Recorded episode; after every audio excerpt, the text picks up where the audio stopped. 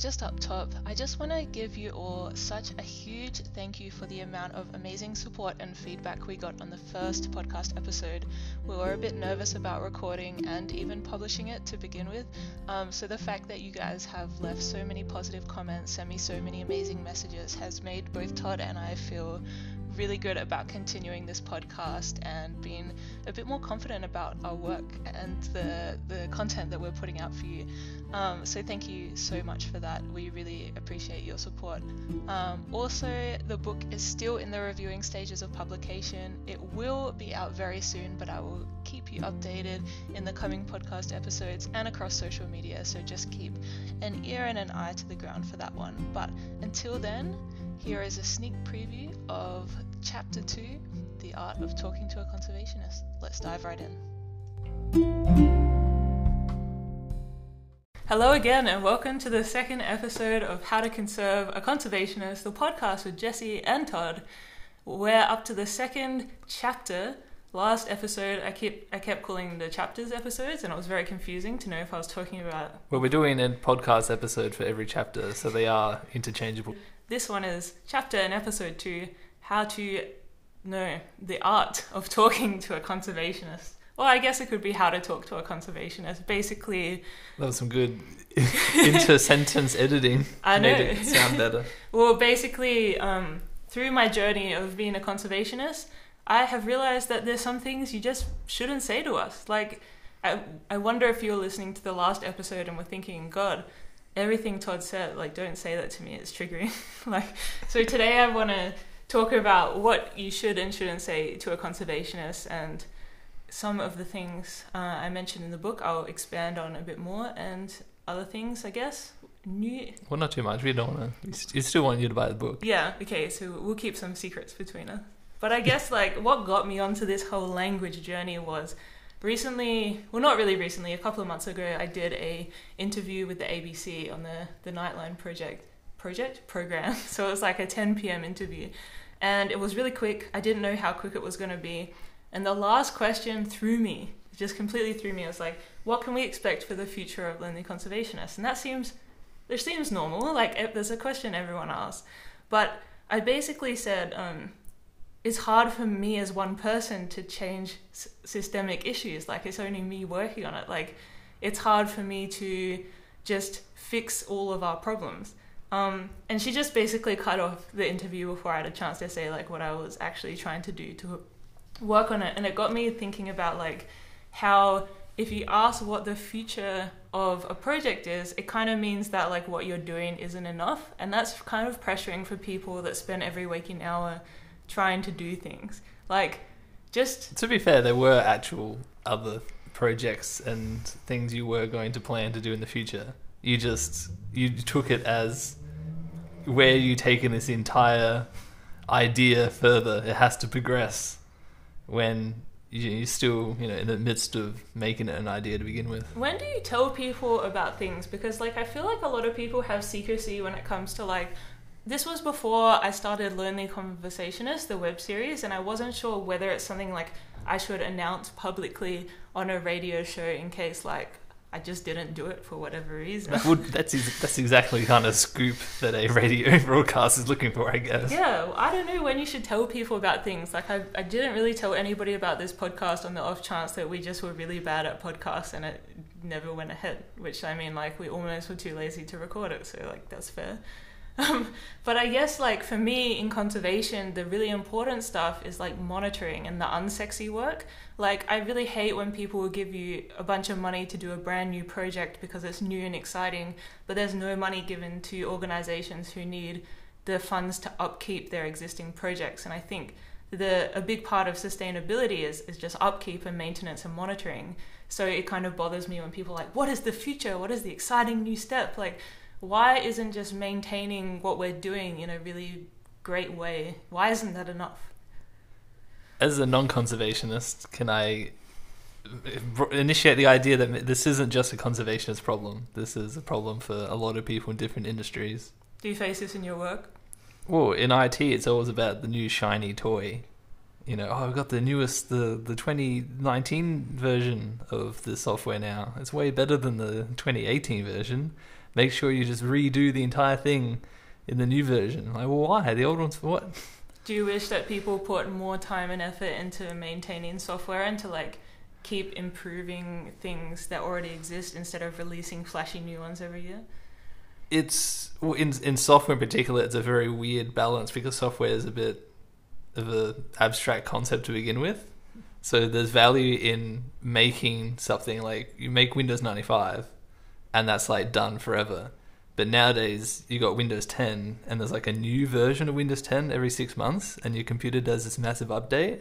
So you can't just say like, "Here's Windows 10, it's finished." They're constantly changing it and working on it, which sounds great, but now that means there's never going to be a Windows 11, and there's never going to be like they can't just stop and say, "Oh, let's read think about how we're doing things." Mm, so They're al- just stuck down this train now. almost you wish that they did focus on like starting and stopping of new projects because that, that I guess that makes more sense for the software world. It's about yeah finishing one project before going on to the next, Mm. and not just stretching it out into one gigantic project. But I guess that kind of applies to conservation as well, where like a lot of projects just don't get finished because the funding dries up or whatever. Or I imagine it's normally like do this, and then a year later, you're still doing project A, and they're like, "Ch- "Can you just do project B as well?"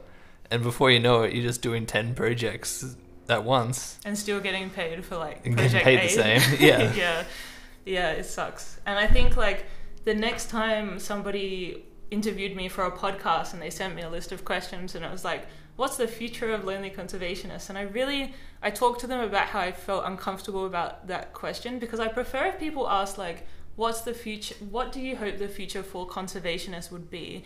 because that kind of lets me answer it in a way that's not like the onus isn't on me. It's like, what do I hope for conservationists? And maybe we can all contribute if we all like the idea, instead of like, what are you personally doing to solve this systemic issue?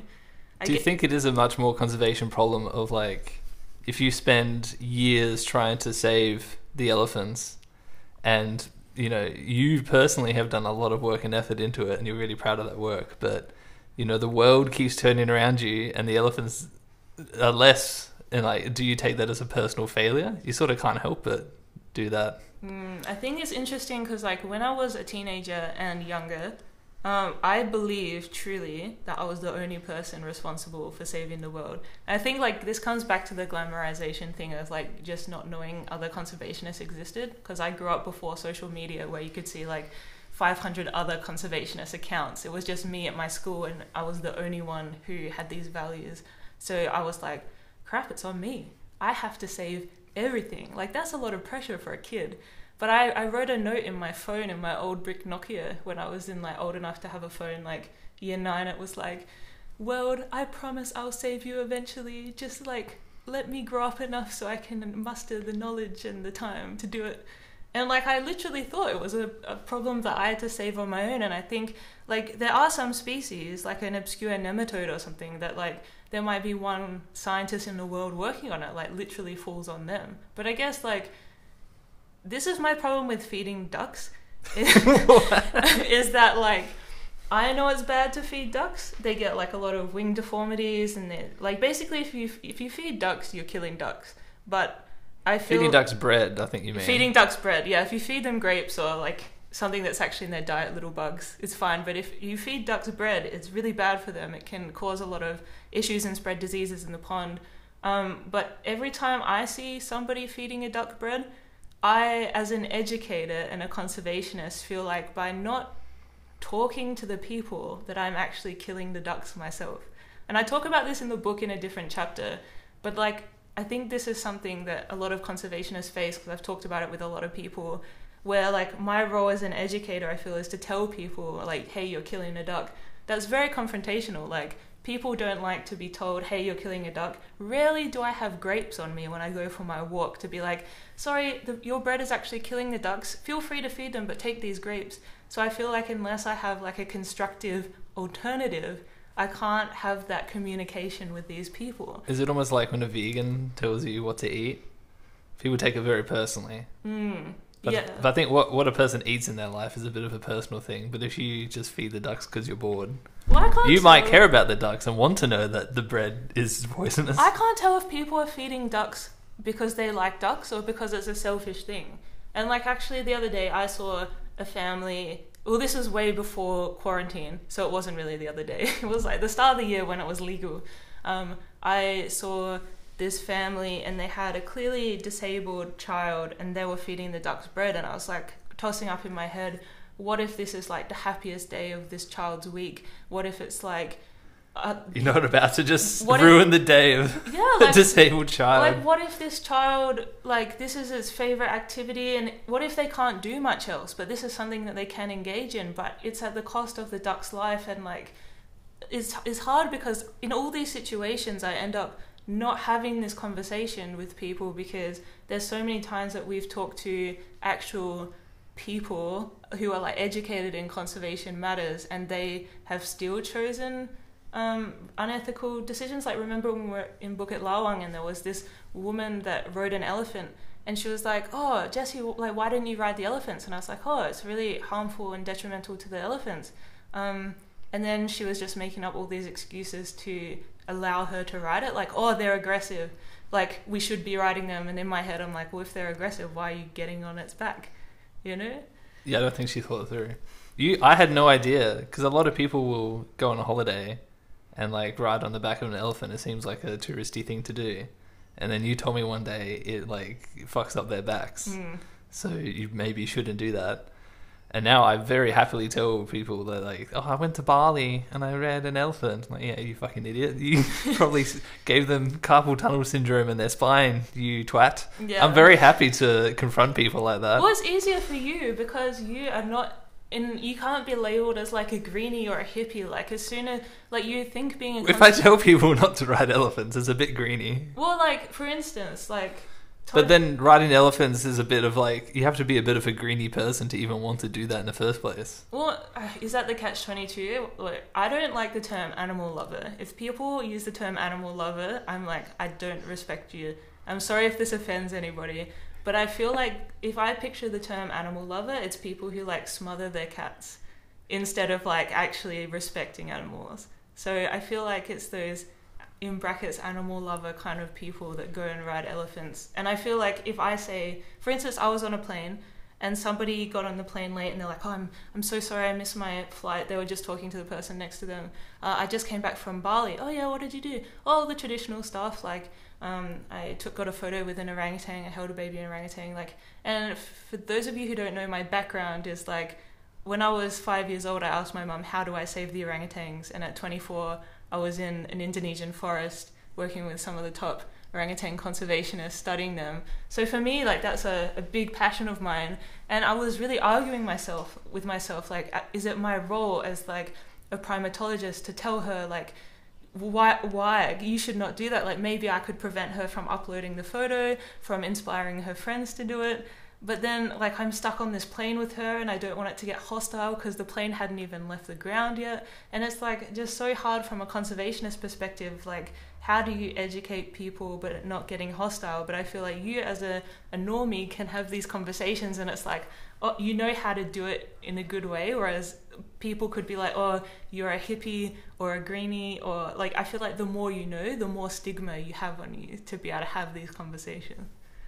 It's as long as you don't do it from a preachy point of view. Like I'm better than you because I, you know, really you say you're an animal lover, but you don't really love them. I really love them. As long as you don't have that attitude and you just, it's going to be a bad experience no matter what because they're going to have this cherished memory or like you know this this habit that they have, and you're going to tell them actually that's not the best idea to do, and this thing that's really special maybe to you in your life is a, a negative experience now Yeah. you're just going to have a guilt and regret about it.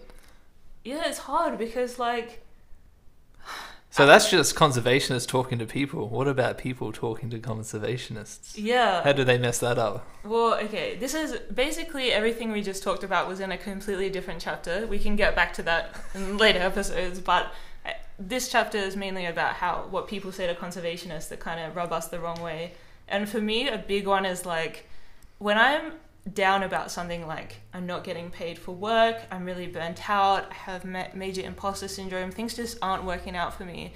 And when people are like, oh, don't be sad, things always work out for you, Jesse. And I'm like, okay, I've been like not earning anything. I'm 27 years old. I can't pay the rent. You have a full-time job. Your life is together. How can you tell me that things always work out for me? Like they don't. anyone saying that is a bit of an empty platitude. Ah, it- anyway, It, just makes me so mad because it makes me feel like I'm being ungrateful for complaining about things in my life when it's not my fault that my industry is so glorified. Like just because you see David Attenborough and all like the big faces, Steve Irwin and everybody that's so like glamorized on TV, it doesn't mean that we don't have problems, and also it doesn't mean that like we should feel guilty for talking about them. Yeah, Yeah. I just it can be hard for people to to relate though. So you you you just come back from a big trip, and you're really exhausted, and you like it's just almost culture shock going from like the middle of a forest to you know a pub. And you're just chatting with a friend that you haven't seen, and they're like, "Oh wow, so that you know that's that must have been incredible. I'm so jealous that you got to do that." And you in that moment will be like, "It's fucking. It was rough. Like it was hard. It was Even hard a step to do." back, I hate when people say, "How was your trip?" When I was working for six months. They will think you're on a holiday. How do I sum up six months of life? Like nobody ever asks you. Like it's you haven't seen a friend since it's July, and you haven't seen a friend since January, and they're like, "Oh, how was your half a year?" How do you sum up half a year? Like Depends how? how often you see your friends. I'm often telling people about my half a year. But it just is like, how do you sum up six months of living in a foreign country? And I talk about some lonely conservationists. Um, I talk about this with them a lot because a lot of us come back from these experiences where it's like equally amazing, life changing as it is like traumatic. I think I talk about this a lot in the mental health chapter, but when I came back from Indonesia, it was, I think I was pretty messed up. I was not dealing with it well coming back because it was like very harsh to live over there as a, a white woman. Um, I was having builders in my bed thinking I was a prostitute, kids lighting fires on my porch. I lived across from a mosque. I was always living in fear of living with Todd unmarried and also like when Todd wasn't around of just my own life. Um, so for be, living in fear for six months and coming back, we found out afterwards that we actually lived in a very rough neighborhood. yeah, we didn't know that at the time. we assumed that people just light fires on porches normally. like basically before I lived in Medan, this is like um, a city in, in uh, North Sumatra. Before I lived there, I actually lived in the forest for a month. That was amazing. Had a great time. Even like it was petrifying because I was living with uh, a whole bunch of men who I didn't understand a word of them, but like once we'd worked out how each other speaks and because we spend every day every second of the day together like trekking through the forest you instantly like you have to work out a language to communicate with you're eating You just together. develop a complicated series of nods. well basically like i end up having to learn um, bahasa but learning it from a bunch of indonesian men in the field uh, i ended up learning a very crass version of bahasa. So when i lived in the city the next year it was like a language so- shock and a culture shock because it wasn't as chill. Like living across from a mosque in a city is very dis- different from laughing about bananas in the forest. So yeah. Why are bananas funny? um, because they always ask me like Jesse, how do you like our bananas? I'm like, oh, they're much bigger in Australia, and then it's just funny, um, just some classic shit talking in the forest. Of sexual innuendo. I would never have that conversation in Medan um, because they just were heckling me because I, my forearms were out of my t-shirt, so I was already. That's already too too What? outrageous. Too What? much sexual innuendo. What was weird is I was getting like, Jesse, I can see some of your legs. How why did you shave them? That's so sexual. Like you get in trouble in Australia, the like gender norms. Oh, your legs are too hairy. Then I go over to Indonesia. Oh, your legs are too shaved. Like, what do you want from me, man? Can't win, you can can't win. Um, but basically, it's like uh, after six months of dealing with that, and then coming home and people expecting it to be um, like the most amazing time of your life, and kind of like you can't complain because you get these opportunities, and it's like, well, it's hard work. I was completing my honors degree. My supervisor was horrible. I was crying every time I got emails, and in fact, like I was afraid to open emails for like three years after that supervisor. Every time I got an email, even to this day, when anybody like wants to talk to me, I think it's bad news. I think I'm gonna be fired. I think like the worst case scenario. Um, it's taken me a long time to not be afraid of emails. So even just from the email perspective, like it was rough. What about when, uh, I, more broadly, people talk to you about, you know, what you're doing, what your work is? Because in most people's lives, you know, you go to school, go to uni, go to a trade, then you're like, okay, now I'm an accountant, and I got an accountant job at this firm. Maybe a couple of years, I'll get a promotion to this position, and like you know, they sort of map out their life in terms of what job they have, and then they will talk to you, and they'll say, so what, what's what's your job? When you get job? No, it's okay. This happened to me last year. So what Lonely Conservationist had just been taken off, and I was like, I went to the city for a meeting. Um, I was dressed all nice because I was meeting professionals, and I was coming back. Basically, I caught the wrong train and ended up at the wrong stop, and it was like um, a couple of stops away from where I needed to go, but if I like went, if I wanted to go home by the train system, I'd have to catch a train. It would be like two hours. Like I'd have to go back through the city. I ended up just catching an Uber. I guess this was like too much information, but the point is, I was in an Uber, but I was look, I looked professional because I had just been in a meeting, and I was so petrified because I thought he was going to ask me what I did for a living, or like what I Seems did. like a reasonable small talk. Basically, he ended up asking me, and I felt like I had to justify my life story because I was like, "Oh, um, and I'm I'm I'm, I'm running a, a a a community of conservationists, but like I don't get paid, but I'm doing this like it's not a job, but it's what I spend 40 hours a week doing." But then, so there's that side of it where it like stresses me out because I don't have a business card that's like, Jesse, you do this and you get paid for this. Like, I never know if I'm actually what I am doing. But then the the flip side of it is I was over my friend's house and her stepmom's like, Jesse, what do you do? And at the time, um, before COVID, I was a sustainability teacher where I led excursions in like um, forests and marine parks. And she's like, Oh, yeah, Jesse, what do you do? And I was like, Oh, I'm, I'm a teacher, I'm an educator. And then my friend was like, No, you're not. You lead a global community of conservationists. Don't palm yourself off as an educator. But in my brain, I finally had an answer to give. I was like, I get paid to do this work. And then she's like, No, no, no, you're a global, um, like, you're a leader of a global community. Like, you're a community organizer. And so, like, I never know how to say what I do. And it is frustrating. But then, like, so since leading this um, web series, Lonely Conservationist, um, is interesting because there's not a lot of conservation psychologists in the world. And when I use the term conservation psychologist, I don't mean what conservation psychology actually is, because I think it really is how people interact with the environment. What I actually mean is people who study the psychology of conservationists. Like, there's maybe like five to ten of these people in the world, so it's interesting talking to them and them thinking like I'm not good enough, but then also realizing they're probably the one of the only few people in the space and they have to own the space. So now I've kind of learned that I'm one of the only few people working in this space, and even if I'm not getting paid, I have to just own this space because I guess it's expected of me, but also there's no other representation in here. I don't know. That's a very long-winded answer, but it's like turmoil for me. If anybody asks me what I do, I just freak out a bit.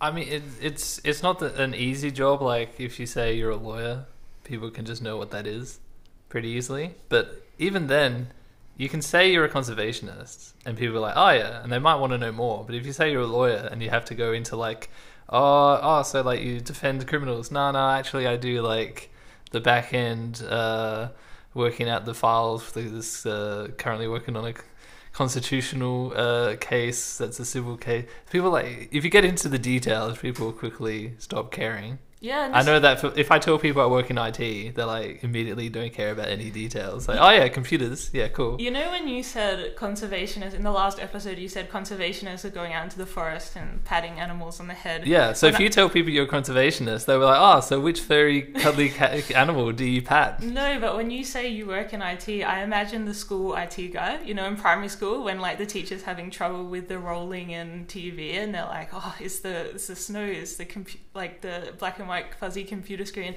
We have to call IT. That's what I imagine every IT guy to be, even though I know I that mean, that's not wrong. There's nothing to do with what you do, but I always imagine the primary school IT guy from years of my life being like, go to call IT. You, oh, your email's not working? Better go to IT. Don't know your kid picks password?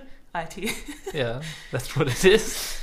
but I think like it's it's kind of like I always grapple with if I explain what I do to people, is that enabling more people to understand the life of a conservationist, or is it just like they didn't care and they're zoning out?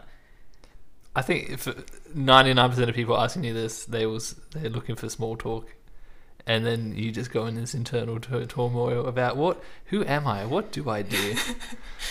Yeah, and I think like a lot of people. So we did a lonely conservationist episode about people who come from other backgrounds. Like um, my friend Gus did international relations, and Maria, they're both um, lonely conservationists. She did uh, neuroscience. Neuro, yeah, neuroscience, brain, brain science, um, and like for them being able to own the identity of a conservationist, or if they tell people they're conservationists and people like, no, you're not, that's really traumatic because like conservationists put in a lot of time and effort into what they're doing. So for people to knock that title from them, that's really not a good thing. I would definitely recommend not doing that. um, another thing is, oh yeah, this is a story I mentioned in the book, but um, if you read the book, you can find out more information. But I was basically being chased by a tiger, and I get home um, to my hut in Malaysia, and I go on my family chat, and I was like to my family, "Oh my god, I just spent the morning running from a tiger.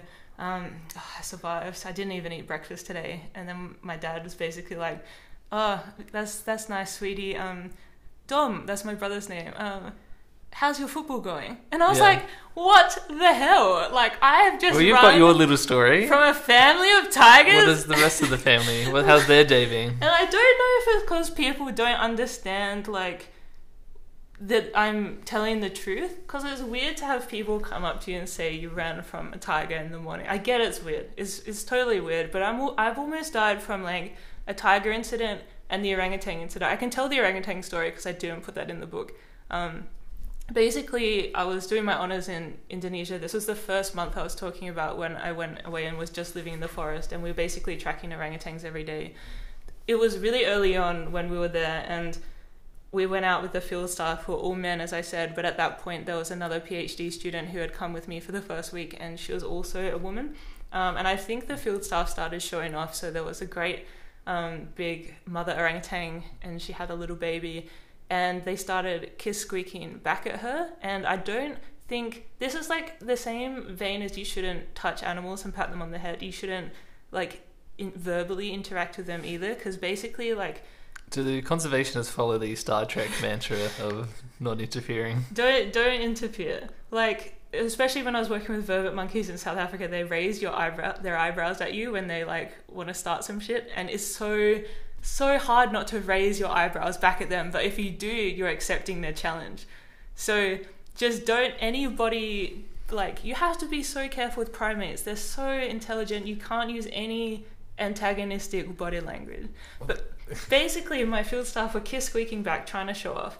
And she grabs this tree the orangutan grabs a tree rips it out of the ground by moving it back and forth back and forth.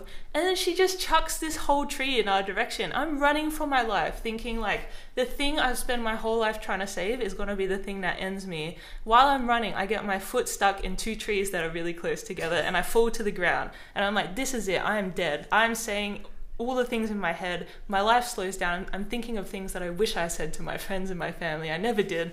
This is it. This is my last moment. And I finally yank my foot out and I dive over the other side and I hear the thud and it's like not on me. And I was like, thank God.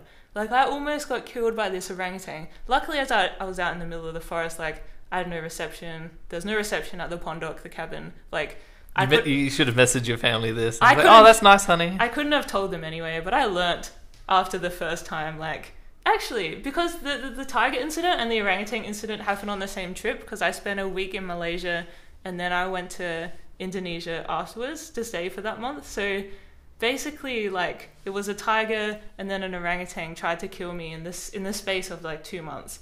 Um, and so at that time, I just didn't tell my family because I couldn't. Well, firstly, I couldn't, but even if I could, I wouldn't have because I don't want that. That's nice, dear. Uh, Dom, how's your football? So don't tell conservationists that's nice, dear, when they have a life or death situation. Like, don't trivialize their life or death situations because although it seems fantastical, like, it's real. I could have died. and that's like, um, something I got my friend to proofread my book, and there's a part where I'm talking about how like you're lying in your hut in Africa with like some illness, thinking you're gonna die, and thinking of like all the things you wish you said to the people in your life. And she's like, "That's too real, Jesse. I've been there as well." And I think like there's, I know conservation looks different to a lot of people, but to um, the people that are fortunate enough to travel to work, it's like there's a lot of illness um, sickness, injuries. Like I even got snared in a snake trap. Like there's a lot of things that can happen to you because you're often working in very remote or um, developing countries. And I just think that it's uh, what we do shouldn't be glamorized or trivialized. Like it shouldn't be blown up to be bigger than it is, and it also shouldn't be like, oh whatever, like you almost died from a tiger like just just respect us when we talk about almost dying like it makes us feel like you don't love us um so i guess like you were there when i got snared and it's interesting because like todd was at the indonesian like the cabin they call it a pondok and i was out on my field surveys and he was basically there to teach people to fly drones because he didn't he didn't come out in the field surveys with me uh, every time just once Can I point out walking in like forests for six hours is rough, and I chose not to do it. It's, it's not his forte. So you admit conservation is rough. Yeah, Todd was complaining there was no Wi-Fi and no chairs to sit on, so he has a very base, like a very low bar for what rough is in the first place. no chairs. Just bring up a little camping chair. How hard is it? You have to take it with Just you. Just a little stool. Just something to sit my ass on. I can't just sit on the ground forever. Just sit on the ground, Todd. It'll make you more flexible. But basically, I got caught in this snare because basically, like, my field staff are so small. I'm six foot, and my field staff are little small Indonesian men walking through the forest at lightning speed. I'm getting like clotheslined on every vine and tree. So I'm being really careful and slow. Obviously, not careful enough because I'm not looking at the ground. I'm trying to keep up with them, and I get caught in a snake trap, and I hear a pop and my whole ankle like I'm on the ground. I'm just pop and on the ground. Anyway, I had to get back two kilometers to the pondok, and there's like they can't carry me. Like, so I just hobbled my way back, but adrenaline got me there. You know when you like bung your ankle and it's like kind of fine because adrenaline gets you out of your situation, but as soon as you rest, then it's like horrible. Well, that's a lot of injuries. Yeah, like basically anything while you're on adrenaline is fine. Like I've heard people have dri- dri- driven home, driven home with a snap tendon. Like I think as long as it just happens, you're invincible for a period of time. I'm surprised you got so much adrenaline from just stepping on a snare. Well, yeah. I've been hit by cars like riding a bicycle, Uh, when he says that, he means he rode his bicycle into stationary cars. and vice versa. I was stationary and a guy hit me. but like that, that's a bit of a shock to the system, and like, there's a bit of adrenaline. Well, I had to get myself two k's out of a forest with the. We don't know if because basically Indonesian hospitals, they well anyone everyone just told me to get a massage, and I was not about to massage a sore Well, you, tendon. you came back and you were like, ah, ah, my ankle. I'm like, whoa. Too bad we're in the middle of nowhere with no cell phone reception because it'd be really great to have some ice to put in your ankle. And everyone there was like, oh, if you want ice, we can just go get ice. That's not a problem. Just wouldn't think to do that. I'm like, what? So basically, we don't know if the tendon was snapped or like what damage, but it's still messed up to this day. So thank you, Indonesia, for that. Um, but basically, like Todd didn't really believe me that it was that bad at the beginning. It wasn't until like, well, you did walk for hours on it, so but then there was a point where it was like so swollen, and I was in so much pain. And if you know anything about Indonesia, it's squatting toilets. And like, firstly, it was too painful to walk myself down because it was like the pondok had like this slopy bit of soil to the like where the toilet was. Um, firstly, getting down there was kind of impossible. He had to help me. Secondly, like I had to spend the rest of my month like squatting on a really painful ankle, like the one leg squat situation. Um, so even just like the fact that Todd was there and, and kind of trivialized my injury, or like, yeah, it's just hard when people, I don't know, they don't understand the gravity of what, of what your bad situation is, even if they're there. Like I just, it's tough, man. I remember that when we got back to our house in Medan, Yeah, I think you're just mad that I was making you Pasta. you ended up making dinner I was there with a ankle. chair. I was like sitting at the kitchen on a chair making pasta, and Todd was up in the air conditioned room doing whatever he was doing. So I'm a bit salty about that. That's not really language. That's like body language. Like, just don't make me make the pasta. I didn't realize you were so hungry and desperate for pasta that you were going to make it yourself. This is like the one fact about me. This is like the biggest communication thing in uh, Madagascar. Like somebody legitimately introduced me once. They're like, "Hi, um, this is Jessie. Uh, the one thing you need to know about her is if she's angry, give her a biscuit. you do not want to see her hungry." And then it was on the wall. Like we had this wall of like advice. and um, one of the pieces of advice was like, if she's angry, give her a biscuit. But a guy from the Netherlands wrote it, so it was like "Guy for a biscuit," which was kind of cute. Um, so the biggest communication thing with me is like, I am hangry, and you do need to accommodate for that, especially when I have maybe a rip tendon, something wrong with my ankle, especially if I've been snared. Like the, I saw camera trap footages.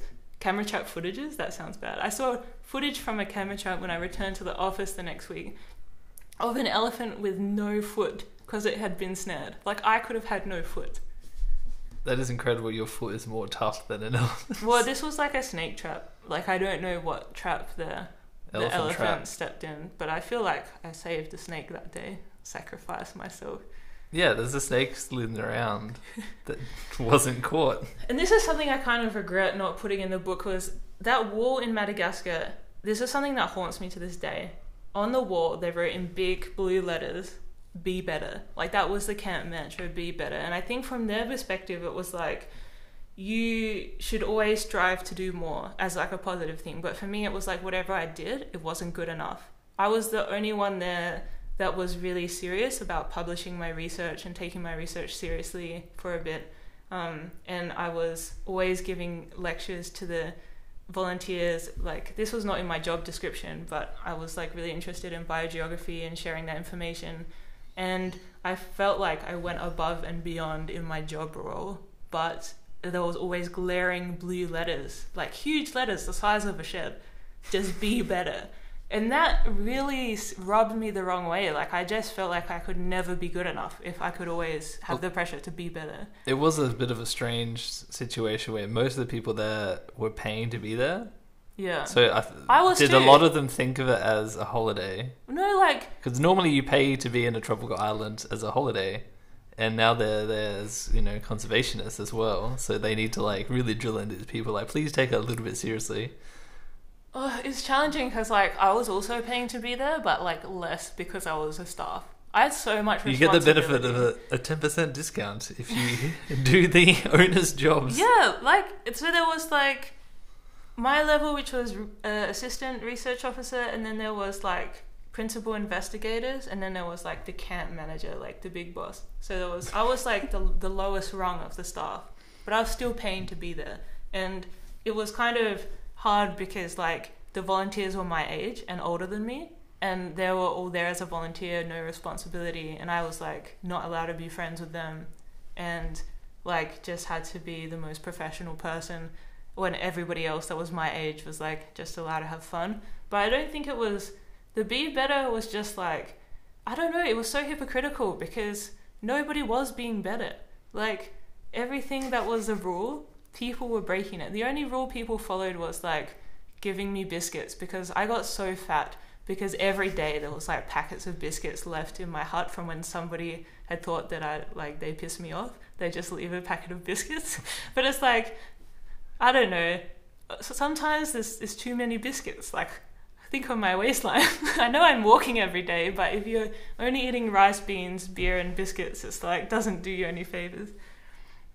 Um, so yeah, I mean, like I think these are all uh, obviously there's more, but I feel like these are just things that we can stop doing. Like maybe just think about the person, and I guess like if the industry is so glorified, it's hard to it's hard to acknowledge that yes they might be going through it yes they might have just been snared or got killed by an orangutan or being crying alone in your hut. So like But it probably wasn't a fun holiday to ask them about. yeah, so stop assuming that we have fun holidays as conservationists. We're probably working for free, paying to work, getting snared. Like it's not a fun time. Like don't get me wrong, those trips have given me some of the best memories of my life. Like I got to kick the ocean and see a bioluminescence. Um, I got to like win awards at conferences and and speak amongst like my idols in the industry. But I think it's just we we need to think more about what we say to people, and this probably just doesn't apply to conservationists. It applies to everyone. Like just think before you speak.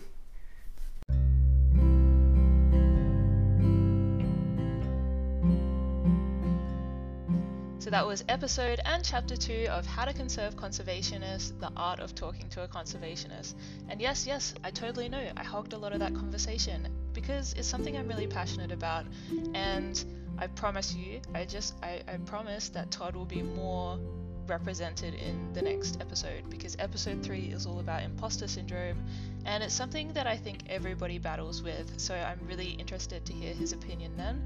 But until then you can hear other voices that aren't ours on the blog site which is lonelyconservationist.com you can see more of the community on social media at Lonely Conservationist on Instagram and Lonely Conserve on Twitter you can also support us if you want to on Patreon which is patreon.com slash lonelyconservationist and I look forward to the next episode all about imposter syndrome next week. Catch you then.